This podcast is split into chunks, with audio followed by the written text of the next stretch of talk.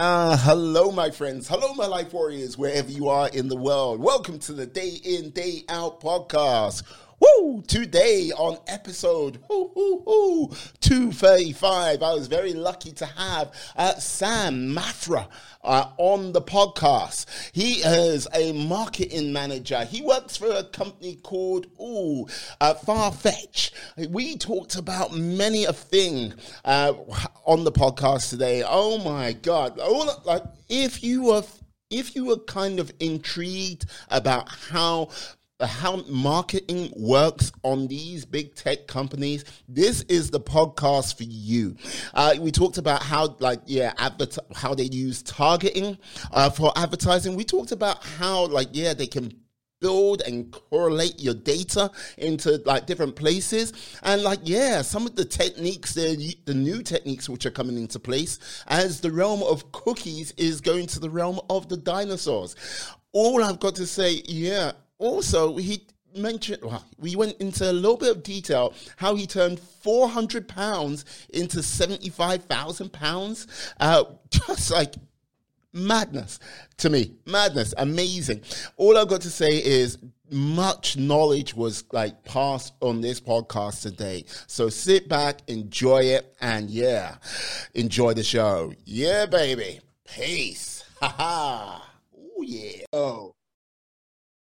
Hello, my friends. Hello, my life warriors, wherever you are in the world. Welcome to the Day In, Day Out podcast. Woo! Today on episode 235, I am honored, privileged to have Sam Mafaru on the podcast. He is a technology manager and hmm, a little bit of an entrepreneur, you could say. Uh, fragrance here, fragrance here. And yeah, welcome to the show. How are you today, sir? Yeah, thanks a lot. Um, yeah, I'm good, thank you. It's nice and sunny in Leicester. I've had a very busy week.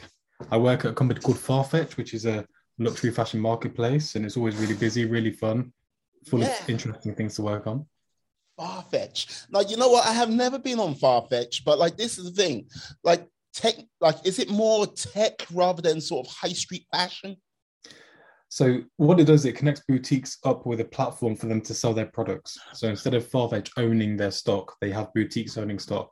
Now it's a little bit more complicated because Farfetch have some stock because they own a couple of companies. But in short, they have boutiques upload their products onto the website to sell their products. So instead of you going to the boutiques across the world in Milan or London or France, Paris, yeah, those boutiques connect up into Farfetch as a tech platform to sell. So kind of like an eBay or an Amazon for luxury boutiques to build their brand by selling through the platform as well as selling in stores. Yeah, I get it. It's like you, as you said, like, okay, you said eBay, Amazon, but like it sounds more like Etsy to me, if you get what I mean. Yeah, yeah, it's quite techy. It's a, it's a tech, it's a tech company, and that's why everybody there is full of very uh, tech heavy backgrounds. So from Facebook or Google or mm-hmm. Amazon, and they go to and from Facebook, Google, and Amazon from Farfetch. I see. It, it sees itself as one of those one of those types of companies. So a very tech heavy company. And before I joined, I thought it'd be you know more like a a Selfridges sort of company, but now I understand it's more techy. So mm. everybody talks about tech and how do we get the best algorithms to show customers the best products based on what they like. So you like that hoodie. How do we show you similar hoodies to that? But at the same time, luxury fashion is around exactly what you want to buy. So you don't want to buy something different than a Gucci hat. You want that exact Gucci hat. So the algorithms which uh, which give you recommendations need to be very smart because you can't recommend a different hat because people want that exact hat. Mm. So if they can't get that hat, they have to um, they have to look elsewhere outside of Farfetch. And Farfetch as a brand offers big brands like Gucci or Prada or Off White. People go to Farfetch to buy those brands. So the challenge is how does Farfetch establish its own brand identity because it sells these big brands, do people go to Farfetch for Farfetch or do they go to Farfetch for the big brands? So that's the challenge as well because it's not an off it's not an offline brand. It doesn't have offline stores. It doesn't have physical stores. It doesn't have handbags which have Farfetch all over it. It doesn't have pop-ups in London high streets. Mm, that must be tricky because like this is the thing. Yeah. Okay, now Farfetch, you go, yeah, Farfetch. And like look, I'm look, I'm not a man of like Gucci like Nike is my brand and Yeah. stuff like this. But like when you go, yeah, Gucci and everything like this, it might be very sort of commonplace. I go, yes, we know Yeah. Farfetch, we go there all the time.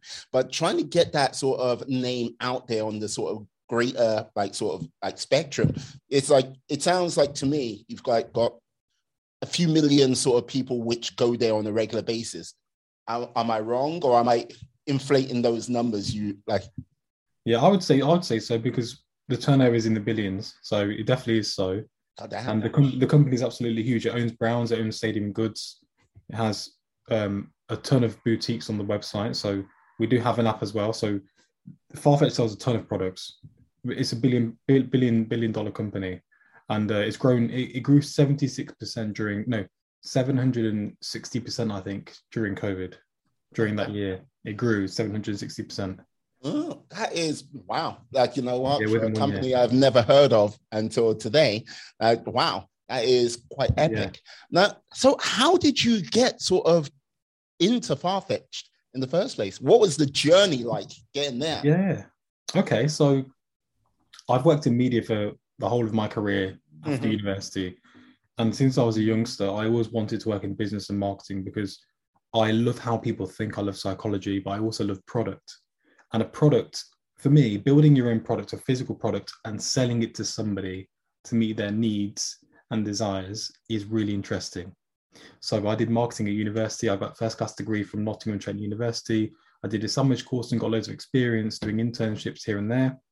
And then after uni, I decided I wanted to work for agencies. So I started off in a company called Mindshare, and then I worked at four of the big five media agency networks in the world.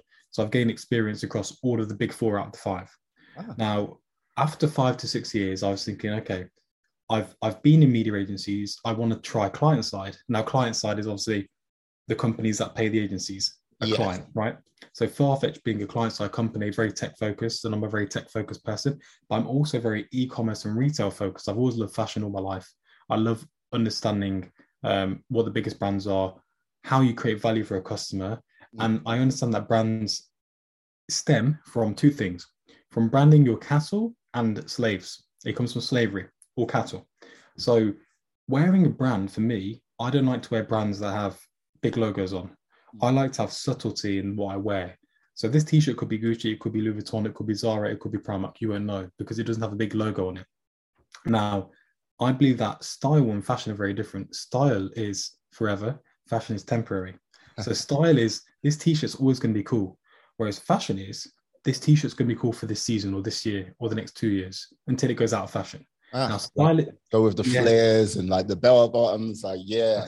like I was going to say medallions. You got a medallion on. I'm going to leave you alone with that. Thi- thi- thi- this is this is forever because this is by a brand called Alighieri, and Alighieri, Dante Alighieri was a philosopher and a poet. So this is timeless for me. These are timeless. Anything to do with uh, jewelry, I think, is timeless as long as it's not too extravagant. And I think that gold is always a timeless thing anyway. So bringing it back to your point around being in fashion and being in Farfetch specifically, Yeah. I saw a job opening on LinkedIn and I decided to apply for it. And at the time, I was like, okay, I probably won't get an interview because I never worked in fashion, and uh, it's a very hard company to get into. Because I had a colleague who worked at Browns, and she said it takes seven stages to get in. Then I got then I got an email from HR Yeah. after after applying to LinkedIn, right? And uh, they said we we love your CV, we want to have a phone call. Had an informal phone call, and then I got told I had to have a first interview, uh, a first stage interview with the growth marketing director.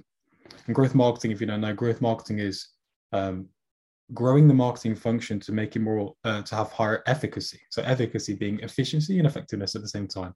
So Mhm. growth marketing, how do you grow marketing as a whole, as a function, cross channels? So Facebook, Google Ads, um, email. How do you grow all of these different channels? We've got 10 channels, including private client. How do you grow all of these channels for Farfetch? Maximize your customer satisfaction, maximize personalization with the customer, Yeah. maximize profit, but also maximize their return rates, how often they come back to the company, etc. So my role was marketing technology manager. And marketing technology manager is marketing being how do you get a product out there in the marketplace? Mhm. Advertising is how do you message people to show them that this product in the marketplace is worth it and they should buy it. So technology is the enabler of this, right? Technology underpins how you transmit your message across to these people. So I got into Farfetch after seven stages. I had to have um, I had to apply on LinkedIn, phone call with HR, first interview, task. I had to draw out the marketing tech diagram or what I believe a marketing ecosystem diagram looks like. Yeah. Then I had to do another interview with my colleague, another interview with the data manager, um, and then a final interview with uh, the hiring manager, I believe. So, so four interviews, one task, an informal call with HR, and the LinkedIn application, uh, a LinkedIn um, application thing. So seven stages overall, and so to get into a company like Farfetch, to take seven stages, um, it's a pretty grueling process and it's very tiring. And it's a lot of investment on your half, uh, on on your part. So um, when I got in, obviously, I was, I was really, really happy. I was like, wow, I got into Farfetch and it's, it's crazy. And they have share offerings as well. So they offer the um, the employees shares when they join. So I've I, when, when I when I joined, I got given 125% of my salary in shares as well. Whoa. And they and over time they give you they they reassess every single year and they give you more shares or Mhm. they give you certain bonuses or whatever it may be based on the marketplace what other companies are paying your positions and things like that. So it's a very good company in terms of that. I and it's a very innovative company because the the ceo um, jose neves is a portuguese guy and he, he's a billionaire himself based off this company. And it's, it's only 13 years old the company Ah, like this is the thing. They've gone through the most painful bits of startup land. Uh, like yes, like uh, when I say startup land, uh, like the faking it till you make it sort of realm. They've got past that, and now they're sort of chugging along quite nicely. Yeah. Um, like Exactly. with like just one sort of quick question about like your shares. Just like and I'll like go back around like to what I want to get to. Are you allowed to like when you get your shares? Are you allowed to like go? Thank you very much. Off I go, sell them straight away, or do you have to like hold on to them for a significant amount of time? yeah so it's called vesting. That's a good question. It's called vesting. So they Mm. vest your shares. So they over four years you can vest 25% per year. So they put all the shares into the system shareworks and every single year you can take 25% of those shares out so quarter of the shares. Ah, so to answer your question you have to stay four years to take out all of those shares. So until you stay four years you can't take out 100% so let's say you get given 100 pounds Yep. every single year you can take out 25 pounds now, Mhm. obviously, when you join, it might be hundred pounds, and it might drop down based on the market value um, to fifty pounds. So you're not guaranteed to take out the shares that are the value when you first joined, but you're still going to have the same physical volume of shares. So you get given, let- let's say, five hundred shares. You'll still have five hundred shares, but if they drop from two pounds to one pound, you've lost half of your money there. Ah, okay, So okay. that's how it works. It's got a vesting period of four years. Fair enough. Make sure you're committed. Not, don't take the money and run. it's like, oh, thank you very much. Back to the Bahamas. It's a- It's, Bahamas. good strategy. It's a good Yeah. strategy because I worked in a lot of businesses and I've worked a lot, uh, worked across a lot of clients. Yeah. And one of the key issues I've seen in workplaces is there's a lack of collegiality and collaboration. The, not because people don't want to be, but because of the motivations. Now, I'm reading, um, I, I read a ton of books. I'm reading a book at the moment called the High Performance um, book by the High Performance Podcast. Um, I can't remember the names of the authors again, Jake and um, this other guy who's a professor. Yes, And- I've listened to the audio book um, about, was it two, three weeks ago? Yeah, about three weeks ago. Yeah. It's a very Yeah. good audiobook. is is a very good book. I, I like to read books because reading a book means that you read it in two ways. You read it by seeing it, and you Mhm. read it by hearing it because your inner voice is telling you, right? So listening to a book is more of a passive way of reading, in my opinion. But seeing and reading a book and having it on your shelf at the end of the night before you go to bed triggers certain thought patterns. So you might have 10 books and you see them and you scan them in your subconscious. You scanned, so you scanned all of those books in your mind and they stay in your mind. The principles of the books or the things that you took out as key key elements stay in your mind. Whereas in an audiobook, you might have thousands of books on your phone, but if you walk into a library and you see thousands of books, it makes you very inspired, right? Very focused on knowledge and it reminds you why you have a library. Mm. Back to my point, um, there are two ways to become motivated. You've got internal motivations and external motivations. Internal motivations being, I want to be successful. And there's a theory called self determination theory. How self determined are you? Are you determined because you love being determined to achieve a goal, or are you determined because you're going to get some money at the end of the rainbow? Right. And that's the reason why working at a company like Farfetch is great because I'm motivated myself, but I also have the shares. And maybe if I work really hard and I get certain performance bonuses, then I get more shares. So external and internal motivations work together. In certain companies, people don't have that motivation because they have their own team with their own goals, and yeah. there's another team with, with other goals. But what companies need to do is understand the common denominator across all teams and what the internal and external motivations are of all, all of all staff at a, a basic um, fundamental level, but also idi- idiosyncrasies. So unique unique differences between people and what different people want as motivation. Some people just want to work hard and want to be successful by mm. really working hard. Other people have, you know, work-life balance as their focus and their family time as, as a as a motivation. So you have to figure out the, the nuances between people, but you also have to they're all on the same boat. They're all on the same ship towards the same destination. So how do you make them work together? That's an important one for me. Well, yes, that's a very tricky thing, which I think most psychological papers would have a field day in. Yeah. Uh, because like this is the thing when you like oh, oh yeah they give me 125% of my salary in shares like it immediately puts you like going yeah i have a stake in this company uh, rather than look uh, i would say 90 90% of all companies around the world it's like yes you turn up for work you get your wage and not unless if you make him partner in and that comes in certain yeah. different companies which then you've got to buy in uh, to become a partner you're not going to get a stake in that company. It's like you work your nine to five. If you work there for like, yeah, 25 years or however long, you get your watch and you retire, off you go. But this, like, yeah, I imagine it definitely feels like you are actually building to something, not just going to work. I get that exactly. And, and I've actually I've actually used that as a persuasive technique at work. So I identified that there was an issue where people were uploading Facebook content, well, Facebook comments or uploading YouTube content to correct myself and saying Farfetch is fake. And as a company, you need to look at your social, uh, all of the social proof online of why your brand is good and what people are saying about your brand. So you need to have social listening. At a fundamental level, you need to just observe on Facebook, on YouTube, on Twitter what people are saying about your brand. Mm. On Facebook, people are commenting saying Farfetch is um, has bad delivery times, bad customer service, etc. But we weren't responding to that. On the other hand, on YouTube, people were saying that Farfetch has fake products and the sales are fake. Now, these videos were getting 34,000 view, views, 144 comments with dialogues, etc., threads. And I said to the global head of customer service, why are we not responding to these? Why are we why don't we have a, a, a global strategy, right? A global strategy to respond to customers. And this for me triggered me to talk to that person. And during the conversation, I said, look, we will have shares in the company. It's in our best interests to make the company bigger. Bigger it becomes and the better it becomes, and the more profit it makes, the more profit we make in our shares. Mm-hmm. So our share value is going to rise. And I said, this is a todos juntos, which which means working together mindset, uh, Portuguese word, Portuguese phrase. And after that discussion, she said I was very inspiring, and I inspired her. So she got her boss involved, and now I've initiated a few conversations between the app reviews, them, customer service, and loads of other teams around how, like social media teams, app teams, global customer service teams. How do you unify the way that you manage customers from call centers to social media to the app store. How do you understand where to invest your time to respond to reviews? Mm. How you get better reviews? How you skew the reviews to be better? Let's say, for example, if I know that you've only bought once, I might not ask you for a review. If you've bought five times and you buy every month, I'm pretty sure you're going to give me a good review. So maybe I should email only you sort your sort of people who buy lots of times and therefore our Trustpilot score is going to go up online.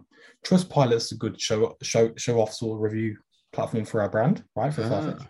Okay. And because Farfetch isn't as well known, people sometimes think it's fake. So we need some sort of verification, some sort of authentication. Trustpilot would be a perfect example, but Trustpilot isn't um, isn't a focal point of, of Farfetch at the moment, and the ratings aren't too good because I think we don't have the right strategy uh, strategy there. So there's also something called Net Promoter Score. Net Promoter Score is an internal rating system that customers give you, and it allows you. It's, it's not an externally viewable um, score from my knowledge, uh, to my knowledge anyway. You can use that score to understand where your customers are satisfied and dissatisfied and how to improve it. So the two elements are Trustpilot to show off, yep. Net Promoter Score to improve, And when you're managing your customers as well with messages or what you want to recommend to them, net promoter score plus their buying history indicates what you want to show them. Why would I pay for advertising to a person who's bought 10 times in the past 10 weeks and has given us a five star rating? It makes no sense. It's a waste of money. They're already going to buy anyway. Let's focus on the people who we need to acquire as new customers or try and get them to the next tier in the loyalty scheme. Mm. Right? These yeah. sorts of questions are what I try and work on and think about. Um, and I use technology to make that happen. So I'm looking at a tool at the moment, which is called a customer data platform. So all of your customer data in one place. But how do we use, let's say, um, a guy called Tom? How do we market to Tom or advertise to Tom on Facebook and Google and email and push notifications in his mobile phone with the right messages at the right time, with the right offer as well, if we're going to provide an offer? And maybe Tom's more responsive at 8 p.m. on Instagram every single day. So why do we want to advertise to him on Google Ads using banner adverts on, on, on Google's suite of websites and apps if he's not responsive there? No, I, I see, I see. No, I get this. Like because this is the thing in my mind, and I'm not in your world in any way, but yeah. there's been like there's been I think about four, possibly five waves of marketing evolution if you get what I mean. Yeah. And like this, like this is the thing, like the last sort of big wave in my mind was like, yes, influencers were like, it's like, ah, yes. Yeah. Now, this new cusp of marketing, it seems more like you're being an analyst, if you get what yeah. I mean. Yeah, yeah. So, like, rather than sort of like going, okay, I've got a million pounds of a budget how am I going to spend this the most effective way? Because look, you can you can throw money out there to your Facebooks, your Googles, and stuff like this, 100%. but you're like kind of like even though they go we're targeted, we're very targeted. It's still kind of carpet bombing, if you get what I mean. And if you're not like, and when you're putting all that money, look, and when I say a million pounds, and when I say this from the standpoint of, look, a million pounds when you're doing a global advertising thing is nothing. so it can like disappear quite quickly. Very and. If you're going with people like, yeah, I looked at a Gucci ad, but that was just by pure chance, or yeah. I, like there was a news report and everyone went to Gucci or Prada and everything like that. That's a lot of money which is wasted. And like this seems to be a definitely more, yes, we've got these are my regular people. We know they're going to come back. We might like if they're if we want to boost up sales, we might give them throw them a little discount here exactly. and there at that particular time. But for the most part, you you guys are golden and we've got you. Thank you very much. But your next tier down, it's like okay, you might need a little bit more prodding and the next tear down from that, it's like, yeah, you might not, you might give them a like good college try push, but you know you're not going to get much from it. Exactly. You know, that's a really good point. And um, we have a private client team as well. So the highest, best, biggest spenders get dedicated teams or people to give them like stylist advice and give them uh, a lot of time basically dedicated to that person. So let's say, let's say for example, Will I Am when Will I Am comes to London, he has a stylist, personal personal stylist, who gives him his wardrobe. Or actually, I think I think he said on this program that he has the same clothes in London and America. Yes, I've, so he tells I've, them to have the same wardrobe in London, and it's crazy how they manage it. So that's an example. We've got a private client team as well. So uh, to your point, when you said carpet bombing, I think influencer advertising is more carpet bombing, but what you're trying to say is that to measure the performance or the return on investment for your advertising is really difficult. And mm. it is very difficult because nowadays you've got people not accepting cookies anymore. You've got people not accepting the tracking on Apple apps, for example, they, they, don't track me on the app on the yeah. So you lose visibility past a certain point, right, on the website or on the app. Boom, lost it. So you have to guess. And the way you guess is by using modeling, so machine learning. Mm-hmm. So if I know this person has done this journey, this person ended up here, let's guess that they're going to do this exact thing that this other person who is similar to them has done. So conversion modeling and using machine learning is the way forward, and it's what Google offers at the moment as well within their analytics platforms. To make it more complicated, you have something called machine uh, uh, marketing mix modeling.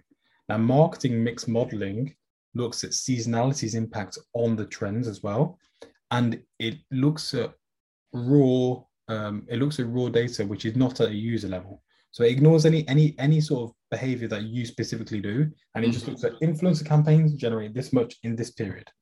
And then what it does, it looks at it uses algorithms um, to understand the patterns or, or the or the high correlation or causality between spending influencer campaigns and sales for that period. And or email campaigns or facebook campaigns or google campaigns. And then it looks at the return on investment for that period. Okay. so marketing mix modeling is a long-term view of the impacts of your campaigns. But then in the short term you have something called attribution which is looking at things in google analytics and looking at um, the last 30 days and what the impact of your campaigns have been on your business on profit or gross transactional value or revenue as you call it mm. how do you make those short-term optimizations? And i like to think of it like this like a dent like a dental appointment. Every three to six months you go to your dentist for a really good checkup and a really big routine checkup and he advises you on strategies. Use floss use this toothbrush use this toothpaste. Mm. that's long-term strategic advice on a daily basis use a toothbrush and the floss and the thing he recommended. But then you see the results and you might optimize your own your own your own ways. So every single day is attribution basically looking at reports every single day and optimizing your campaigns. But then long-term views are more like dental checkups. So getting that real structured long-term view of what you need to do in order to make the health of your campaigns better just like you have the health of your teeth. Yes. On top of that you have attribution models so a google algorithm and a facebook algorithm called data driven algorithms and what these algorithms do, instead of looking at the last click that you, so let's say you've got five ads you've looked at. Yes. Let's say they're across Google and affiliate campaign, uh, affiliate platforms like Lyst, and then they end up on email or um, let's say Facebook, right? And then you you buy products. According to a last click world model, that 100 pounds for that product goes to Facebook because you clicked on that last. Why don't any of the other channels or, or campaigns get any of the credit? It's not like a football match where Ronaldo gets all the credit for the goal. Although Ronaldo gets all the credit for the goal, Man United get the goal as well. Yeah. So that's what you need to understand in advertising as well. You need an algorithm which gives that 100 pound credit to Facebook, to Google, to every single part of the process. And let's say Facebook gets 70 pounds and then Google gets 30 pounds maybe. Or in other circumstances, it's 40, 30, and then another 30 somewhere else. But this is how we optimize in real time. So Google has a data-driven algorithm, yeah. which helps optimize its campaigns, and certain certain types of campaigns don't have those models. So app campaigns on Google Ads don't have an app model. So I'm trying to figure out ways that we can pass data into a cloud, apply an algorithm on top of it, and pass it back into Google so Google can understand it. Okay, yeah, I, yeah, that sounds like an epic thing to do because, like, this is the thing. Look, okay, if we just went back to like 2019, okay, not not a terrible uh, long time ago, yeah, and like with regards to the sort of realms of say Facebook and its model and how it's working and everything like this, yes, it just like it was quite straightforward. You could like put um oh, what is it? Not a cookie, like um pixel. Pixel onto your advertising. You could like basically follow it through, read like use that pixel to retarget for the advertising if they someone's yeah. gone. And like, you know, I mean, it was very straightforward. With the realm of, oh, excuse me, with the realm of like Apple and now sort of putting more restrictions on. And I'm not too sure if like uh, Google's going to go the same way. Google it, will go the same way with yeah. with um they'll have they they call theirs um I think it's Android Advertiser ID AAID. Okay. Apple call theirs IDFA um, identification for advertisers. So these are the two equivalents on Android and Apple. And Apple are the real big leaders in data privacy across app and overall. Safari blocks all third-party cookies, but mm-hmm. there is a way that we can get around that. Uh, now, there's something called server-side tagging. So imagine a website, right? You've got um, a server and yes. the website content. The website content loads through the browser, through Google Chrome or Safari, mm-hmm. and the trackers load through the browser. So the browser acts as a filter for what you're loading, and it blocks anything from loading. That's a third-party cookie, right? Mm-hmm. There's something called server-side tracking, which we're um, starting to implement now in agencies or in client client side as well, where you're loading the trackers from server to server. So you're loading it from um, your Google Cloud server directly to your website server, So bypassing the browser. So you don't have any Going around the intelligent tracking prevention. yeah, Yeah, you don't have any intelligent tracking prevention. You don't have any ad blockers that are blocking that tracking. So you get around these Apple issues on Safari for web, not for app. So um, the beauty of this technique is you're collecting that data and you're storing it in your cloud to fill in the gaps. That's one. Mm-hmm. That's one way you can get around it, and also conversion modeling. But server-side tagging is the best. And then for the app side of things, you can't use this sort of technique yet. yeah. There's there's nothing that we have to get around that. But if it's going server to server and missing out the sort of website, is it not sort of missing out sort of big chunks of information, big chunks of data? Like it's like you know they've it's, gone it's- to it's got, it's got more data because we're passing it from our server, our website server directly to Facebook without passing it from our server through the browser right. to Facebook. And the browser's not blocking us anymore. So imagine it was it used to be our server, browser, Yep. and Facebook. Now it goes our server, jumps over the browser, and goes straight to the server on Facebook. Ah, That's so- how it works. So we're enriching the data. So imagine this is through the browser, this is through the server. And what we're doing, we're enriching the Facebook data by using a server side API called a conversion API, which I know that sounds very complicated, but what it does is it avoids these issues like ad blockers and intelligent tracking prevention, like Apple do on Safari. Yeah. Um, and it allows us to enrich our fa- Facebook pixel with more information. So imagine you've got one eye open for the pixel, two eyes open for the conversion API. You've got an extra eye to see what's going on. That's basically what's happening, right? So you've got more visibility and you've got full 360 visibility. On top of that, you can enrich your data. So you can pass data into your cloud, change revenue to profit, pass that data back into the pixel and allow it, hey presto, to optimize for profit, optimize for products that have high profit rather than revenue. Because certain products might have high revenue, low profit, other products might have low revenue, high profit. Okay. So like okay, basically all this argument about privacy and like yeah, keeping things Yeah. like hidden away and not like it seems to be kind of a mute mute point because it's like yeah, Yeah. the information still can be gathered, the information is still freely available. You still have to give Is consent that- though. You, Hmm? you- you still have to give consent. And so unless you give consent for cookies or for IDFA, you can't Yeah. be tracked. But if you accept cookies but have an ad blocker on or you're on a Safari browser, Yeah. that so the cookies to make it complicated the cookies on safari will always be blocked regardless of if you accept those cookies or not for third-party trackers. Safari blocks it.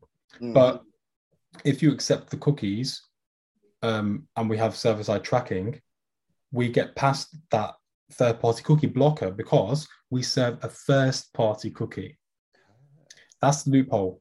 I forgot to say before we get around the loophole. Uh, we have a loophole because it's first party cookies. So we deploy our own server cookie, first Mhm. party cookie, and that first party cookie transports the information from our server directly to Facebook's. So it doesn't see Facebook on the website anymore. It sees Farfetch server on the website or whatever server we have.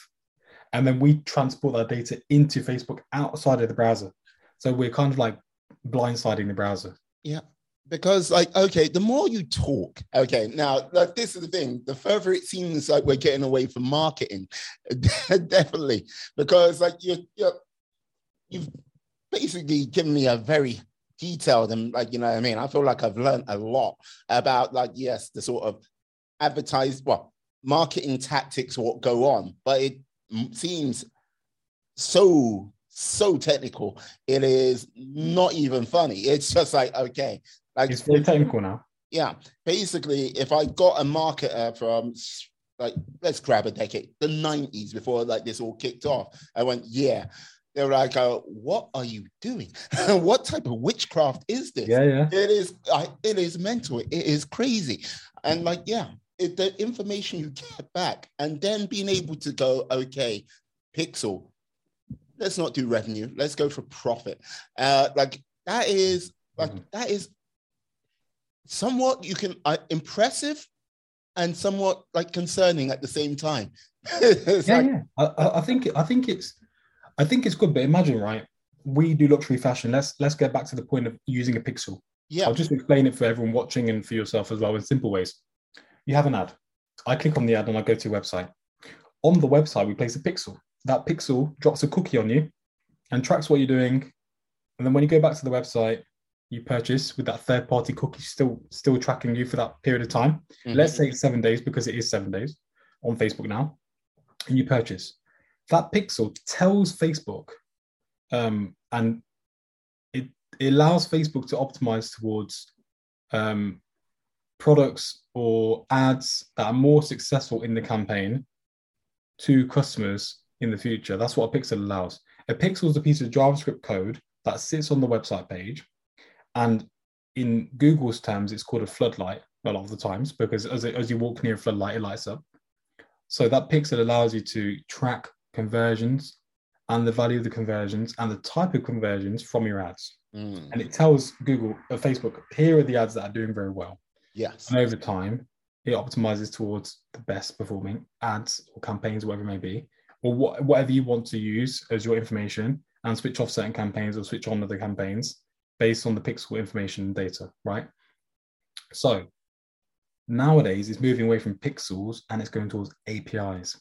The mm. APIs from server to server. So website, all of the first party data gets sent to the Facebook server, for example, or the Google server.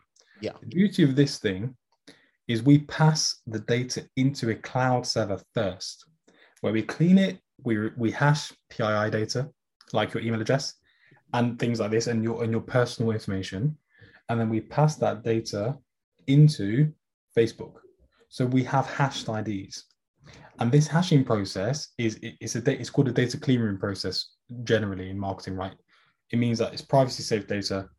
I'm matching Tom with Tom between our first party data in Google or Facebook, Mhm. and it's a hashed Tom. So it doesn't say Tom, it might say one, two, three, four, five Tom.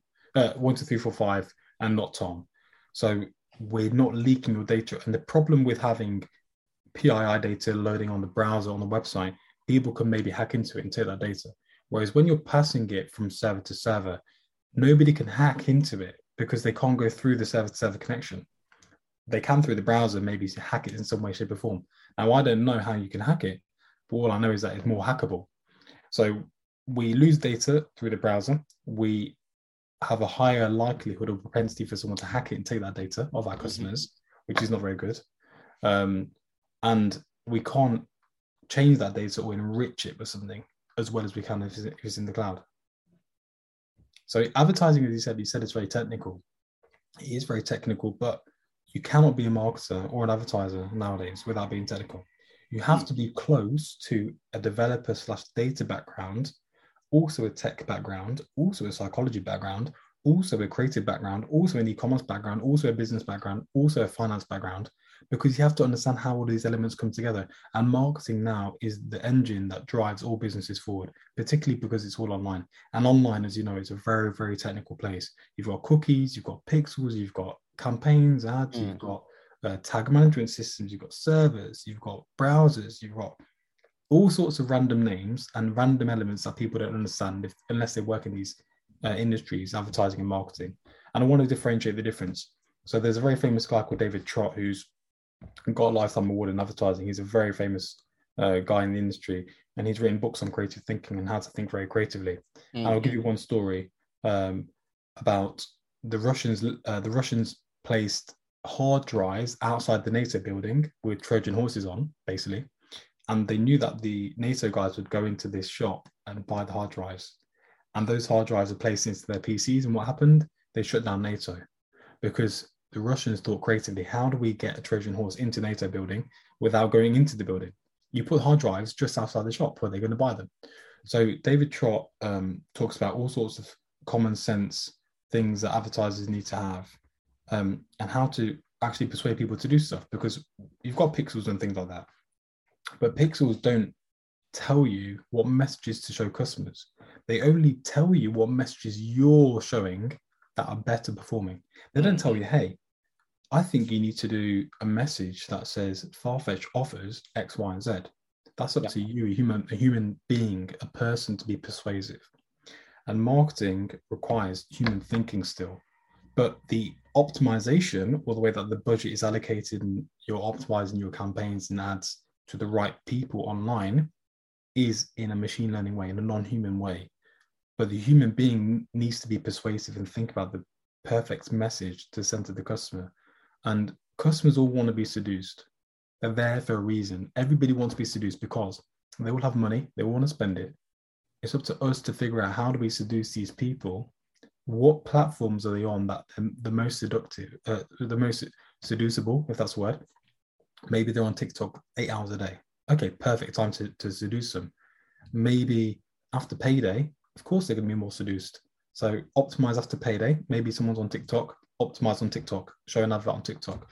The problem is different different platforms have different pixels. So you've got Google Pixel, Facebook Pixel, blah blah blah blah blah. What there isn't in advertising is one single solution, which gives these platforms one single source of data. So mm-hmm. what you have to do, place all your data in a cloud or something that you call a CDP, a customer data platform, which is built off the cloud a lot of the times. And this customer data platform is all of your customer data sitting in one place, and you can advertise to Tom across Facebook or Google or Criteo or Snapchat or Twitter or TikTok by having API connections to this kind of gold mine of your customers. And on top of that, we actually know if Tom has five devices and we know that he's logged into four. If this fifth device is in the same IP and it's the same sort of behavior, and there are certain signals that tell us, hey, this person might be Tom on the fifth device, we add that device to your profile. Uh-huh. And it's called probabilistic. It's called probabilistic matching. So it's probably him. So basically, this is how that sort of like okay, ah, uh, like I would I was looking at this thing and now it's all of a sudden it's now appeared on like something I don't even know like I don't know how it came onto that's retargeting that that's based yeah. on you accepting the pixel and the pixel has two main functions the first function of a pixel is to track sales or conversions a conversion is simply something you've done on the website that we are tracking yep. and passing back. So it could be you viewed a website page, or it could be you've added to the basket product, or you might have purchased. The second thing is we are collecting you as an audience to retarget to you later on. So we're collecting we're collecting data about where what ads are successful and where the sales are coming from. Then we're also collecting the audiences, and together the audiences allow us to retarget and the conversion tracking allows us to measure the success of our adverts in that platform, right? So the audiences is a very, very interesting thing because a lot of the things that we do, people don't even understand that we actually do. I can upload a list of people who are the highest value for our business mm-hmm. into Facebook, and Facebook can find something called a lookalike. So imagine if, if you're walking down the street, I see and I see you and I see someone who looks like you, I'll say, oh, you look alike. Yeah. That's what a lookalike is based off. That these people have the similar behaviors to you on Facebook or Google, wherever wherever the platform may be, and so we make a, high similar audience. They could be a customer for mm-hmm. you. Exactly. So let's say you you like five pages on Facebook. Yes. Day in day out podcasts, etc., etc., etc. And there's another person who likes them same five things. They score you highly correlating to be the same sort of person, lookalikes if you like one, if someone else likes one thing that you like and you like different things overall, the propensity of them to be similar to you is very low. So lookalikes are based on this sort of process, matching kind of databases and seeing which users are very similar to each other. And we can find similar people. So the gold mine of the future, because cookies are dying, they've gone. They're going to die in, in 2023 onwards. Chrome is blocking them. It's also blocking ad blockers as well, by the way. Um, in 2023, goodbye to cookies, and overall, cookies are seen as something that's going to die, and it's it's something that we need to focus on in the future, which is uploading your first party data, your customer data from the cloud, yeah. into these platforms like Facebook, and telling it, okay, here are where people bought from, here here are the names of the people, here are the email addresses, here are the locales, so like Leicester, London, wherever it may be, um, and find similar people to those, please, using their their IDs. So cookies are an ID; they're a form of token. And the reason why cookies were actually used for advertising in the first place and placed on your placed on your laptop rather than in the server of the website is because there was a guy, a French guy, and his boss said to him, "Why are we storing all of these cookies in our own servers? If we're showing millions of people, um, uh, if we're tracking millions of people, we've got millions of cookies wasting our money in the server. Why don't we find a way to track elsewhere?" And what this guy did he read up about something called a cookie token.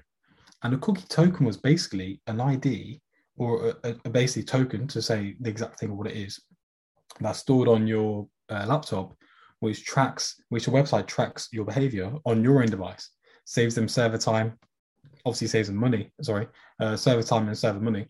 So the cookie token was taken as a principle for advertising thereafter. So we track you on your device rather than on our own server, right? And now it's kind of going back back back to server to server, server side tracking, yeah. which is quite interesting. So cookies are dying. You're not accepting cookies anymore. There's cookie consent, there's GDPR, etc., etc., blocking people or preventing people from accepting cookies and giving them reasons not to accept it. Mm-hmm. Uh, on the other hand, you've got three different types of cookies. You've got uh, functional cookies, essential cookies, and advertising cookies. You've also got you've also got performance cookies, but um, advertising cookies are usually opt out by default, but essential cookies opt in by default. So analytics cookies come under the essential or functional a lot of the times. So when we track using first party cookie and it comes under analytics, we can kind of get around some sort of um, some sort of issues with tracking. But uh, to my point, the future of tracking people yeah. He's looking at marketing mix modeling and looking at conversion modeling when they don't accept those pixels, i.e., third party cookies they don't accept. Because a, a, pixel basically allows you to track people with a third party cookie. It drops a third party cookie onto your device, right? Uh, on the on the web. On, on app, it'll be an IDFA or an AAID, which is a device ID that allows us to track you on the Android device or Apple device. So the future will be using machine learning and, as I said before, causality uh, modeling, so regression modeling, and understanding what's the impact of influencer campaigns, what's the impact of of banner adverts, what's the impact of email campaigns on the revenue and profit of the business, and where do you invest in the future? Now, on top of that, how many users you have on Google and how many users you have on TikTok may differ. So you may have reached the cap of users on Google. So if it's telling you to invest more here, uh, you, you you can't really invest more here yeah. because there's a cap. So the results have to be interpreted by people, and we're like, okay, it's telling us that the ROI on Google Ads is high, but there's only so many people that we're advertising to, and there's only a limit that we can advertise with the budget. We need to figure out ways to advertise to people on maybe TikTok or a bigger, a broader land grab of audiences. Mm-hmm. Facebook and Facebook's the biggest one with Instagram and Facebook and WhatsApp because WhatsApp is part of Facebook, and then TikTok is obviously a massively growing platform which has massive um, viewership and it has uh, a lot of out. I think the hours watched per day is tripled or quadrupled in the past couple of years or so. I can't. Remember. It has surpassed YouTube. Let's just say that. Um, basically, yeah, surpassed YouTube. I think towards the end of last year for viewing time. Okay. And it's it's addictive. You know, mm. I I've, I listen to a lot of podcasts and I listen to a lot of YouTube videos. and I read a lot, and um, they build algorithms which enhance attention. So you know the Gmail app, right? Yes. The guy who invented they, they were like, we need a way to make people see their emails as soon as they come in. The guy invented the little vibration that your phone gives you. After he did that, he could see people at, looking at the phones mid midway through New York City. I think it was in New, New York City the next week or so. And he was like, what have I done? Because vibrating phones everywhere. He could see people being uh, kind of it's kind of like being hijacked. Your attention's hijacked. So that's why they call it. the hijacking your attention with vibrations, with with pop-ups on your phone, or interstitials, what they call it. When you're going in between um, clicking on an app, an app is called an interstitial ad. Now we're, we're hacking people's attention, and the four keys of advertising is attention, interest, desire, and action. Grab their attention, you can get their in- interest. If it's with the right message, you get their interest straight away, and then the desire goes up because they might have just been paid payday. The product's right, they've got attention, Oh, they've got attention because the advert's cool. Okay, cool. What's the message? Oh, I'm interested in the message. Oh, it's five pounds off today. I've got a desire. Click on it, and the action is the purchase. So AIDA is the model: attention, interest, desire, and action. And it's very, it's a very simple model that um, all human beings follow when they're buying.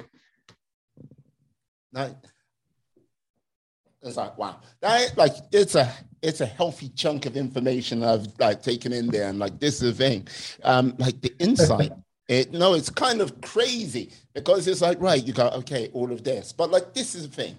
Now, now, like to sort of step away from the sort of big corporate side of things. Now, yeah. if someone went, look, man, I'm, I'm just like, I'm just kicking off my own little brand here and stuff like this. Is like, would you point them to, in one direction more than the other for sort of like get that sort of first bit of attention land grab, which is getting more and more pricey uh, as each sort of like each quarter goes by? Uh, That's a very good question. I mean, I've built, I turned 400 pounds into 75,000 within one year um, online business. Um, so the way that I did that myself was using mainly Facebook ads. Yeah. And um, I use Google ads as well. But you also need to understand what the website activity is, right? So Google Analytics, what happens on Google Analytics or uh, on your website? Google Analytics reads your website. So Google yeah. Analytics is like a little spy and looks at what you're doing on the website. And it says, okay, people usually come to your homepage, then they go to here, then they go to here, and then they buy. But 20% of people drop off between this page and this page. What is the problem here? Maybe it's the the product doesn't match the advert. Maybe the content on your website is crap, and people let's say let's say it goes like this, right? So people click on your ads, very high rate of seeing the ad to clicking it. Yeah. Very low rate from clicking the ad to buying. Mm. That is where the issue is sometimes. And when you're a small business, you need to you need to understand. Um, I would like to understand if you were a small business right now, I'd say to you, where's your revenue coming from right now? Who are your target market? Mm-hmm. What messages do you want to show these people? Um, what have you currently done to date that has been successful and not been successful? Because just because something's been successful doesn't mean that you're doing it right. You might just be lucky. And because it's unsuccessful, you might be doing the right platform with the wrong messages. Like if you're using a hammer to cut some carrots, it, it doesn't make sense. You need to use a knife for that. But if you're using a knife to uh, chop a tree down, it doesn't make sense. So you need to think maybe you need to switch your tactics around. Use the hammer for the tree and the knife for the carrot, right? Mm-hmm. So that's what advertising should uh, should be doing for you. So that's what I like to understand is what you're currently doing at the moment, what the return on investment is. But some platforms are not meant to be return on investment platforms. Like influencer campaigns on Facebook and Insta, you can't really measure the success of them. Yeah. But they give you brand awareness. And as I said, the attention and interest part comes first. And that's the attention part, the awareness and the brand awareness and the attention all comes under the same sort of area. You need to understand do you want to get so as a business, your first aim should be how do I get attention of everyone? Do brand campaigns, reach as many people as you want to reach who are part of your general target market, not too specific. So fashion might be perfect instead of luxury fashion for Farfetch if it was just a startup. Start with a big audience. People may may watch a video and you may want to retarget those who watch the video with a specific message, right? And then retarget them again with the, an offer and then make them buy. So you've got a triangle, right? The triangle is awareness, right? Or yeah. getting them to become aware of your brand, retarget them maybe one or two times and make them buy, create that interest and desire in action. So the first step I would say is uh, if you haven't started a brand, you go onto Companies House, create that business for twelve pounds, check that the domain is available for your website and the name is available because yeah. you don't be using a name or domain that someone else has got. This is what I do first: get the domain and get the name sorted. But if you want to test your idea first, go onto Etsy or go onto Depop and start selling and smell what sells and understand if there's a demand for that product or uh, there's actually a market there. If there's not a market there, you have to create a market. If the market's there and it's saturated, great. Maybe you can make loads of money and take off the incumbent people. Um, but you want to understand if you have to create a demand or if there is an existing demand, pre-existing demand. After you've made your website and the you, you've registered your company in Companies House, etc., um, you then need to uh, get a bank account. And I got a bank account with Starling. Uh, very easy to apply to, etc. It's free, interest free. Um, and you also want to set up QuickBooks as well. So link up QuickBooks to Starling and PayPal, etc., and start logging your accounts. Um, and then find a, an accountant who's a good friend and you can trust because that's important for accountants. Um, but when it comes to advertising, if, for example, you're advertising, I don't know, um, fashion items, Facebook and Instagram is a great place to advertise. And it depends on your demographic as well. So, um, firstly, Google Ads is an intent driven platform which means that someone's searching for black t-shirt, you know they're definitely searching for it. Whereas Facebook and Instagram, you're on there to browse, maybe talk to your friends and browse around. But because of the pixel, what they do, very clever, all of the pixels Facebook has across different websites, Farfetch, Gucci, Prada, etc. It collects that information on the pixels, feeds it into Facebook, and that's how it knows what you're doing. That's how it knows what you're doing, right? It knows you're interested in fashion because of that, and it knows you're interested in fashion based on what you do on the on the app as well and the website. So you can do laser targeting on Facebook and Instagram by using that. But on TikTok now, you do have the same capabilities. However, TikTok's usually a younger demographic. So if you want a younger demographic, advertise on TikTok. If you want um, if you want various demographics, including younger, you can advertise on Instagram. Facebook's becoming more and more towards the older demographic as time goes on. Yeah. You've got Snapchat, which is great as well for specific types of ads, and it t- tells a story forgets well. about Snapchat. Everyone forgets about Snapchat. Sorry. I think, I think, I think Snapchat. I, I'm not as much of a specialist in Snapchat. I'm more of a specialist in Facebook and Google sort of platforms. Mm. But what I would say is, you need to understand uh, and analyze. Maybe look at reports. Maybe reports for your industry. Wherever your competitors advertising, what's their split of the budget? Is it 50% Facebook, 30% Google? And there's a very good website called SimilarWeb. Now, SimilarWeb is a free tool, kind of like a Google Analytics, which tells you what your competitors are doing. It tells you the keywords that generate the website demand. It tells you where they're advertising. It tells you the split of advertising in terms of budget percentage amounts. It doesn't tell you the physical £100, £200. It also tells you um, which markets they operate in and what rank they are. I think I can't remember the exact all of the exact graphs that they have, but have a ton of information on your competitors as long as they've got a lot of traffic. Low traffic, they don't have it. Um, so SimilarWeb is something that I do, and Google Trends is a good thing I do. So Google Trends, if anyone doesn't know, is a a research platform provided by Google to allow you to see the trends in the data of what people search. So let's say Donald Trump, when he was elected, boom, search was indexing 100%, right? 100, 100 out of 100. Yeah. And when when he wasn't when when he wasn't elected or pre-election, let's say two years prior, he was probably 40, 40 index out of 100 index, right? So you can understand what's happening. And so if you're advertising Farfetch, you can look at luxury fashion with Prada, with Off White, and see the difference in the demand and trends. And then you can start building a framework for which keywords you want to advertise against and your competitors as well. So, for example, if I'm Farfetch, I might want to bid on matches.com, matches fashion. So, when someone searches fashion, fashion matches fashion in Google, I say, Hi, we're Farfetch. We're better than matches. We've got better offers as my headline. So, um, competitor bidding is is quite quite a good one, but sometimes it costs a lot because to bid on a brand term like Matches is going to be a lot of money. But I'd say as a small business, advertising would be word of mouth is a big one. Mm-hmm. Generating organic sales is a big one. So getting people to recommend uh, through peers offline. I would also say um, generating the maximum reach possible. So reaching as many people as possible on Facebook or Google. I would prefer Facebook and Instagram in my opinion, because it's got the best reach and the targeting is great. It's easy to use as well. Google Ads is a little bit more complicated to use if you're not, you know, a bit more proficient in advertising. So I'd say go to Facebook, very easy to use. You probably know yourself. Go onto YouTube, find out some videos, um, and then create adverts and campaigns.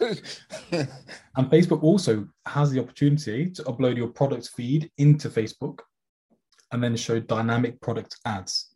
Now, dynamic product ads are what they say on the tin. It's an ad, uh, it's a campaign that shows very different products.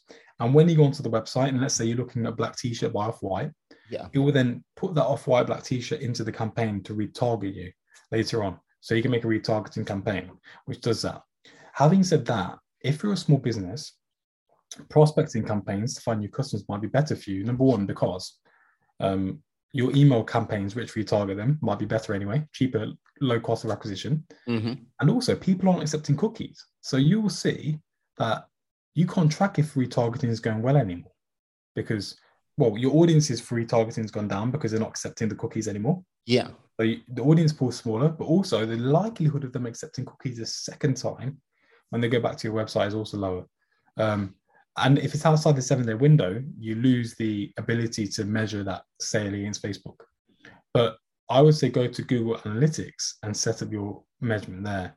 So it's it's a massive thing. I'd say the main things are um, Facebook ads to generate reach, keep posting on Instagram organically, generate loads of content, generate stories, generate polls, get people to follow your page, and start following people who follow your competitors. So go onto your competitors' followers and start clicking follow, follow, follow, follow, follow, and then let them follow you. And then if you if you care about the ratio, start unfollowing them. but there's a maximum. I think it's 50, and then Instagram blocks you for a time period. It's called a timeout period. Yeah. Um, and there's something called shadow banning, which basically means you've been banned into the shadow realm um, because uh, you've been doing some stupid stuff like liking too many things and looking like you're a bot. These sort of companies don't like bots. They don't like too many hashtags. They don't, they don't like repetitive behavior because it seems like a bit fishy, scammy, botty behavior. Um, so yeah, you want to find followers who are following your competitors.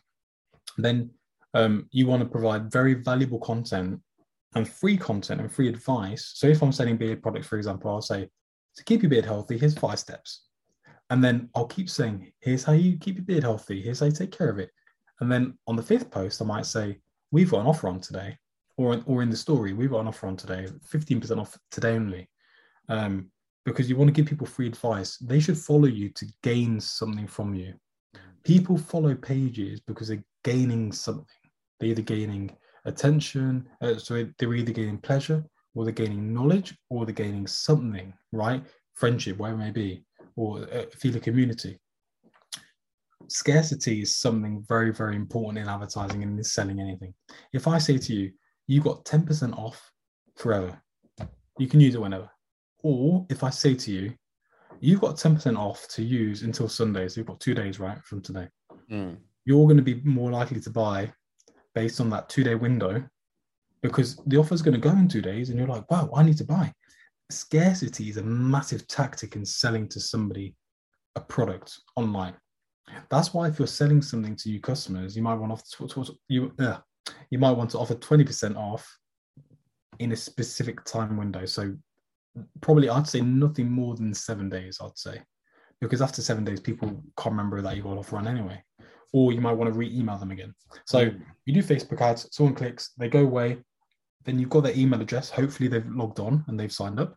You send an email out saying, "Hey, we're giving you an offer, 15% off you for, for your first time," and then they buy. And then, hey, presto, you can start email campaigns. And email campaigns are so good because Shopify and other CMS providers, CMS is a content management system, yep. they offer um, predictive models as well now. So they offer low, medium, and high tier predictive models for customers which just came out recently. And you can make journeys which send emails based on X, Y, Z. So if you've got a Gucci lover, it will send a Gucci offer out. If they're, if they're a Prada lover, and you know they're a lover because they might have seen loads of product product products rather mm. than any of the products, and the SKUs higher. So if they love Prada, send that Prada email. And if they don't buy Prada again, then send them a discount for the next step. So you have different steps in Shopify, and you can create bespoke journeys for cohorts of customers or typical behavior behavioral journeys that can lead to a sale. So you you, you reverse engineer the sale, or you, you you program what you want to go, uh, what what what journey you want someone to follow to to buy a product or to get that final sale. And your aim in advertising is to always make sure that you're one step ahead of the customer, what they're thinking, because there's high promise promiscuity within within luxury fashion as well, in particular people can buy Prada from many different places. And for me, if somebody trusts the brand and it's a luxury brand and the packaging is great, etc., people buy for the experience. Now with Farfetch, the experience isn't standardized all the time because a boutique might package their products in a different packaging or with different wrapping paper or whatever it yeah. may be. And it might not be the same experience each time. And also, it comes from boutiques across Italy, Germany, etc., etc. Now, you may be waiting a week for one order because you might have three products. One comes from Italy, one comes from France, one comes from Germany. Two days, five days, seven days. Boom. Mm. Three different time windows for the same order. Now, for a consumer, it's very difficult to, to understand. That is so a kind of say, a strange thing. Yeah. yeah. So, what I would say for a business, you need to figure out your stock, uh, your stock management system, your supply chain system, right? For me, having Royal Mail is a very good way. Click and drop. So, there's something called click and drop with Royal Mail, which if you don't know, you go on the website, you click to make your labels generate. Obviously, it's not just one click, you have to go through a process. You download the labels, you stick them on your products, you put them in a bag, go to the nearest drop off point and literally fill that post box with all of your items. That's called click and drop, right? One of the issues I found when I was building my business was Royal Mail were being a bit irritable when I was going every single day with 30 parcels in person in the small stores. and queuing up to give them those 30 to put the labels on every single time. So I was like, hmm, how do I improve this process? Because mm. I'm writing the names by hand. I'm I have the products in bags. I want to process. So I got a chest of drawers, put the products in there, had labels printed out, got a printing machine, got a Royal Mail account, started printing out the labels, sticking them on Royal Mail, like, dropping them off. For, like, sorry to stop you, but this is for your perfume company. Yes. This, yes. That's correct. Because like, yeah, you you talk very free flowing and like you just like flowed straight into it. It's like, okay. So yeah. So is this how like this is connected to how you turn four hundred pounds to seventy five thousand pounds? Yes, within one year. So it's called Prime Sense, and yeah. um, I think it was four hundred pound. Um, I put in at the start, and I did it with a partner. Um, now, it was just like a little trial. We started on Depop, and um, on Depop, we just started selling some perfume oils. I went to Morocco and I came back and I brought back an oil, and the ideas uh, came from there. But what we offer is designer replicas mm. to customers in oil format. Now, as you know, when you're spraying an, an alcohol-based perfume, there are certain demographics like Muslims who can't have it, can't use can't use alcohol, right? Yeah. So that's a massive market. And that was a, one of the reasons why oil is a really really good market. Another reason is not many people can afford these creeds or these tom fords who are on certain salaries.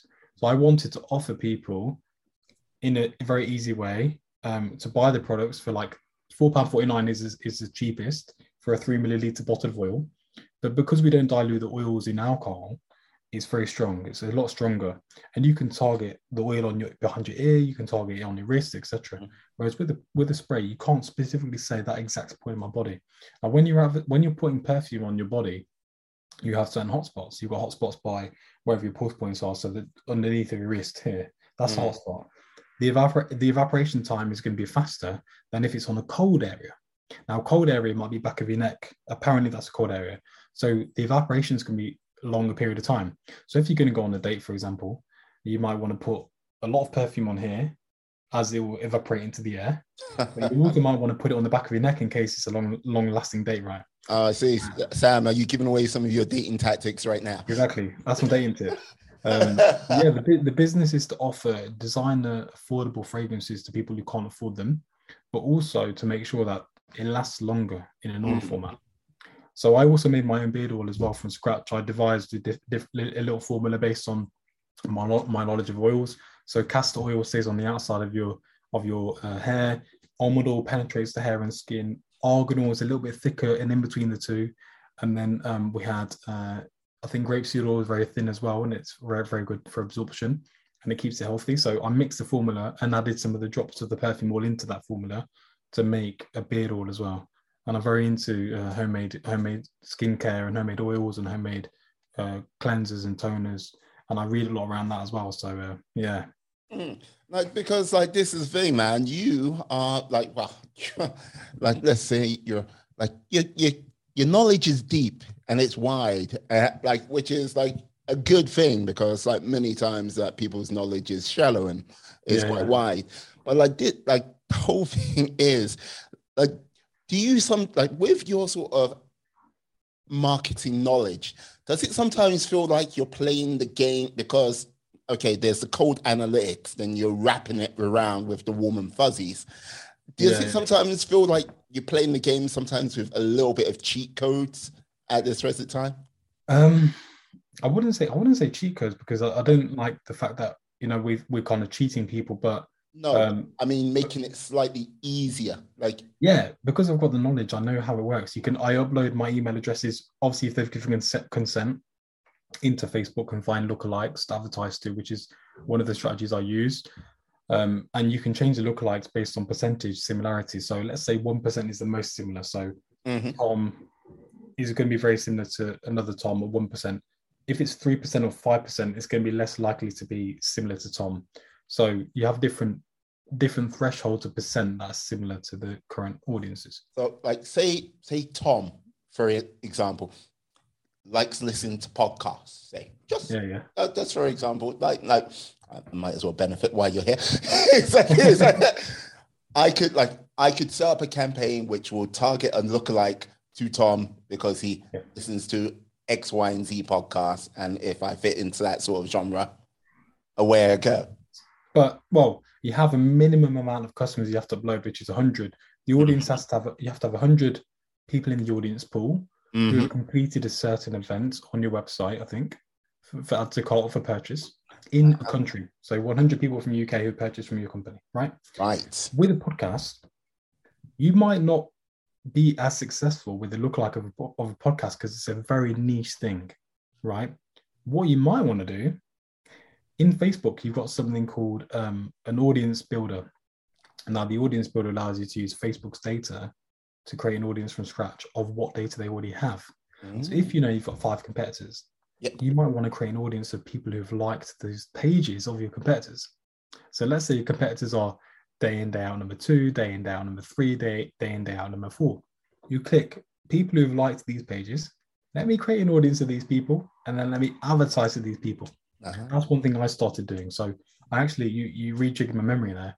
I um I looked at people who liked the perfume company, people who like Primark because obviously Primark's cheap, cheaper.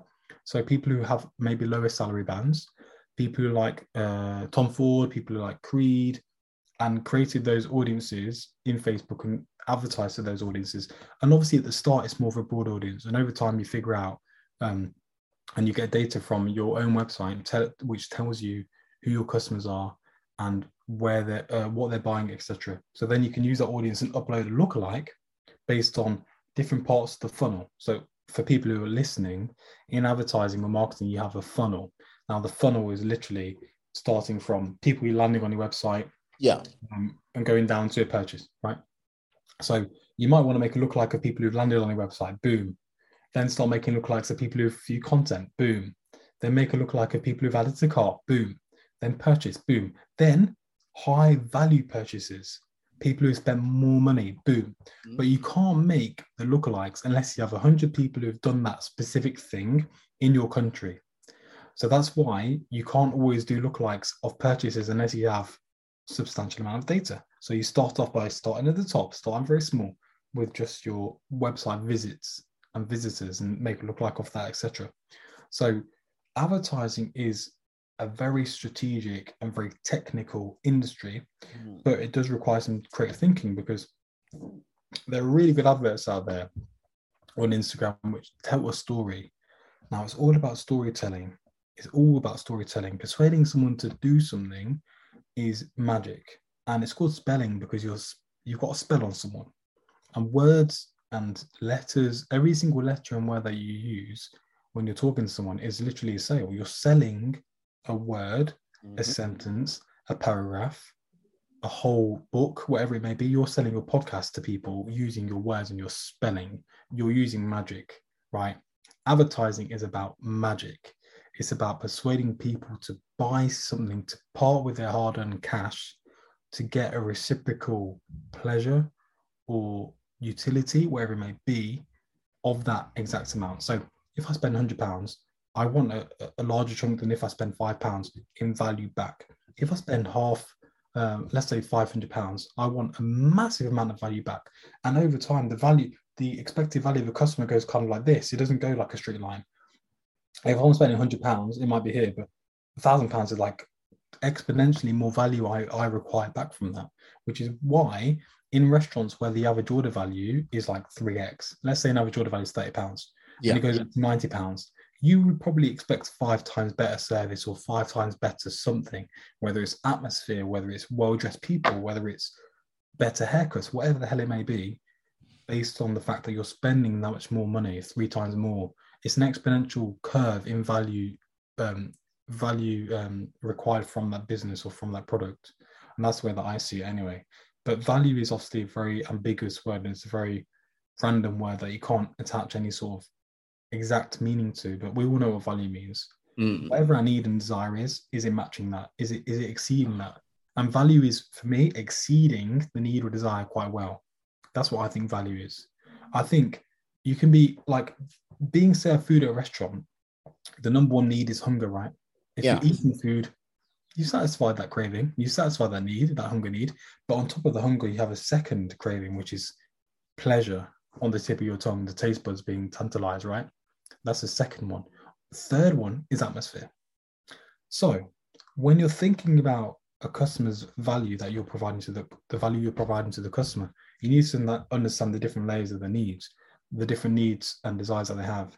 Atmosphere in a restaurant, food, the taste, the way that your staff treat them, the amount of times that they go to the table and say, "How are you doing, sir?" Do they top up your water? Do they give you tissues? Do they give you a knife and fork, or do you have to get it yourself, like mm. a Nando's? Things like this. So we have to understand what our customers want, but there's there's a low thrills thing like at Ryanair. In a low thrills company like Ryanair, people expect it to be crap, and when they expect crap and they get crap, they love it.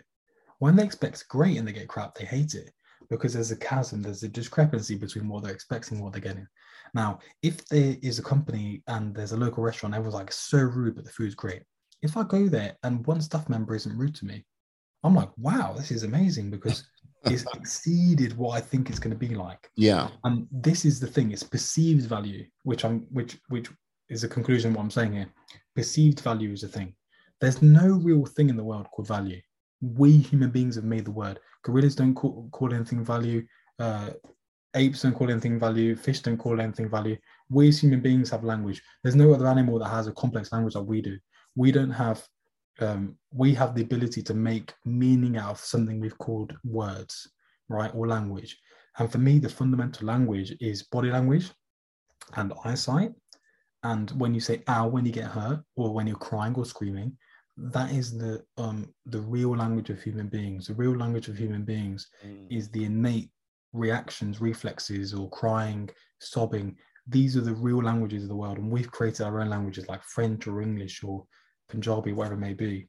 Um, so for a customer, perceived value can differ, especially across different regions as well.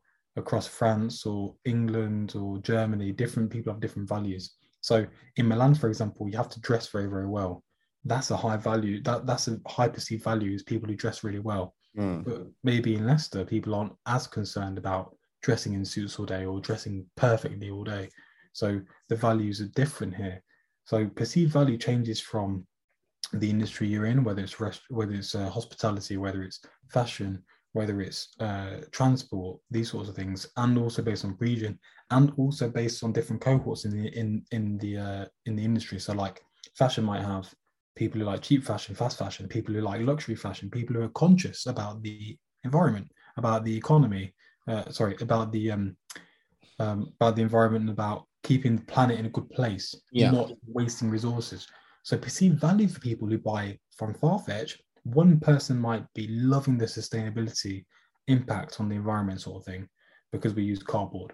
Another person might buy it because they love Gucci and they want to have you know some sort of snob value from it. Yeah. So the perceived value changes, and um, it's something that we need to really understand when we're selling something to people. When you offer someone a, a new brand and you're starting your own business, what is the perceived value that different segments in your audience, in your industry, or in your target market actually want from you, and how do you provide that perceived perceived value? You don't have uh, sorry, there's a fly. You don't have um, you don't have the same message for five different people. You might have one, oh, sustainable brand. Two, best brands ever. Three, um, fast shipping because this person loves shipping, this person loves sustainability, and this person loves luxury brands. Simple. So if I was going to advise someone on a small startup, you want to uh, um, figure out your target market, their perceived value and needs and desires, and what they exactly want from you. How do you feel the need better than your competitors? And what messages do you give to those people using adverts mm. on Facebook, on Google, etc. And how do you retain them? Retention is important because um, it costs five times more to acquire a customer than it does retain them. And there's a Pareto law principle, which is 80% of your revenue or profit comes from the top 20% of your customers. So you want to focus on the top 20%, and it's called nurturing. You want to nurture them, you want to help them grow and keep them long term. Um, so you might offer them bespoke exclusive sale offers. You might offer them seven day early opportunity to buy certain products. You might offer them a specific drop in a store, for example. Mm-hmm. So, like with so just like, thank you very much for that information. It is, I think, it's going to be priceless to some people uh, with nice. regards to like, yeah, I hope so. Starting up because like it, I think it's one of those things where people like, I'm going to start a business. I'm going to do this. I'm going to make it happen, and it's like they don't think about this, like the small things. They go through with the action of like just and they start running. But like the sort of fundamentals, the sort of building blocks, the sort of like yeah, the minutiae, the minutiae, they don't think about that at all. They just like go off on one. But like that, that information is just so like sort of valuable. But like I I am curious with regards to Farfetch, right? Like you said, five times to acquire someone. Like with it being such a high, like going with so high, such high profile people, how much does it cost to acquire someone as a customer? Depends on the customer. Um, and I, I've got to be honest, I don't know the exact figure off the top of my head, but yeah. even if I did know, I probably shouldn't share it anyway um, because, because of data, uh, data, data laws. Um, but what I would say is this: I would say for luxury fashion, it's probably more expensive than acquiring someone for a cheaper product. Mm. Because when you're acquiring someone for a cheaper product, they're more likely to just buy it off on a whim. They're more likely to buy it as an impulse purchase. But with a luxury product or a high involvement purchase like a house or a car or a four thousand pound handbag, that's something that you call a high involvement purchase. And a high involvement purchase means you involve yourself with a lot of time, with a lot of effort, comparing the different brands, comparing the different competitors, and understanding which one can offer you the best value and reducing your cognitive dissonance, which is basically cognitive discomfort, discomfort in your mind, your feeling of, oh, I, sh- I made the wrong decision. You want to prevent it. Um, so yeah, for Farfetch, the cost of acquisition, um, because of luxury fashion and because we're advertising on quite costly channels like Facebook and Google, you know, it is going to be a little bit higher. Whereas if you're advertising on, you know, low cost channels and you can afford to advertise on long tail keywords which aren't popular, long tail keywords are like instead of me advertising against black Prada handbag, I advertise against uh, luxury black handbag from Italy. That's a long tail keyword because it's not as popular and it's very specific. But because Farfetch bids on these big, you know, brand terms, it is a bit more costly because we're advertising on against people who are searching for, for Prada bags, yeah. people who are searching for Farfetch Prada bags, brand keywords, generic keywords, luxury fashion handbag. We're bidding on all of these terms on Google Ads, but also on Facebook and Instagram, which is a cheaper channel. Um, we are probably spend. I'd say the, the cost of acquisition on uh, channels depends on um, how well advertising is doing, and also how expensive that keyword or that type of platform is. So, for example, on Google Ads, Prada as a keyword is very, very costly. It's very expensive. Google charges more money for that keyword. Yeah. Um, other keywords aren't, aren't costing as much. Um, there is something called programmatic advertising, which is the automated buying and selling of media in real time. And programmatic has uh, custom algorithms which we can deploy as well. So instead of me saying, I want to optimize for a sale, I can say, I want to optimize for a sale, add to cart, view content as well, and assign a weighting to each different thing that somebody does and tell the algorithm, hey, people who buy from us score best, but people who add to cart score a little bit less. People who view our website score the least, but still mm-hmm. they're quite valuable. And over time, it starts building up score profiles, and it starts finding people who, who it should bid on, kind of like a lookalike sort of process. on these people, and the algorithm knows. I like but that's that's sort that's the sort of stuff we do to minute to maximize to minimize the cost of sale or, or the cost of acquisition, the CAC they call it CAC, customer acquisition cost um, in the business. So find ways to optimize the spend of our media, which is what I do one of my one of my key jobs is to find models and find algorithms and find ways of working with technology and data to reduce the cost of acquisition of a customer because of the use of tech. So I don't I don't manage the campaigns at Farfetch, but I work with the campaign managers to use technology and data and algorithms in a way that helps us to optimize our budget for the best results. Fantastic. Oh my God. Yeah, yeah, you're like a wizard. like, Sam, you're a wizard. there you go. Oh, brilliant. Now, no worries, no worries. Look, so I have to ask. Now, this is going to be like my final question, but like, wow, I've just let you like run free. it's like, yeah, like, where would you like your journey to go say in the next three to five years because like look you've got like you've got this sort you've got this sort of pent up energy. You, you're ready to go. I can feel it. I don't know why, but I can feel it. Come on. Yeah, um, I would say I've developed a, an, an extremely good reputation across advertising, and I get I get people messaging me all the time around a job's open here, uh, Yeah. open up here. Let's go for a coffee. Let's go for food, because of my. I have a reputation because of. I believe that being genuine is really important in life and important in uh, in a career as well. Being genuine is important, but also being a hard worker and having people's backs. I believe in teamwork. Yeah. I work best as a team, and wherever I go, I try to go above and beyond what people want from me. I try to break my back for people. I try and be a kind person, a nice person, because that isn't. It's not because I want something later on. It's because I want to be a nice person. Because I don't have a good feeling when someone's annoyed from my actions. I love making people happy, right? Mm. and I believe that it's a fundamental human need anyway. Um, and so now my career, my reputation is taking me back into media from Farfetch because I got I got kind of got poached, right? I would say in the next three to five years, I want to be known as one of the best people in the world at what I do. I want to be known as one of the kindest and most hardworking people in media and advertising. And you know, I, I kind of get told at work and by my colleagues that you know I'm inspiring, I'm proactive, I'm positive, I'm driven. And um, I think my attitude is the key thing that sets me apart from anybody who might be interviewing other candidates because I have I have a I have a belief that anything is possible if you have a positive mindset and if you work hard.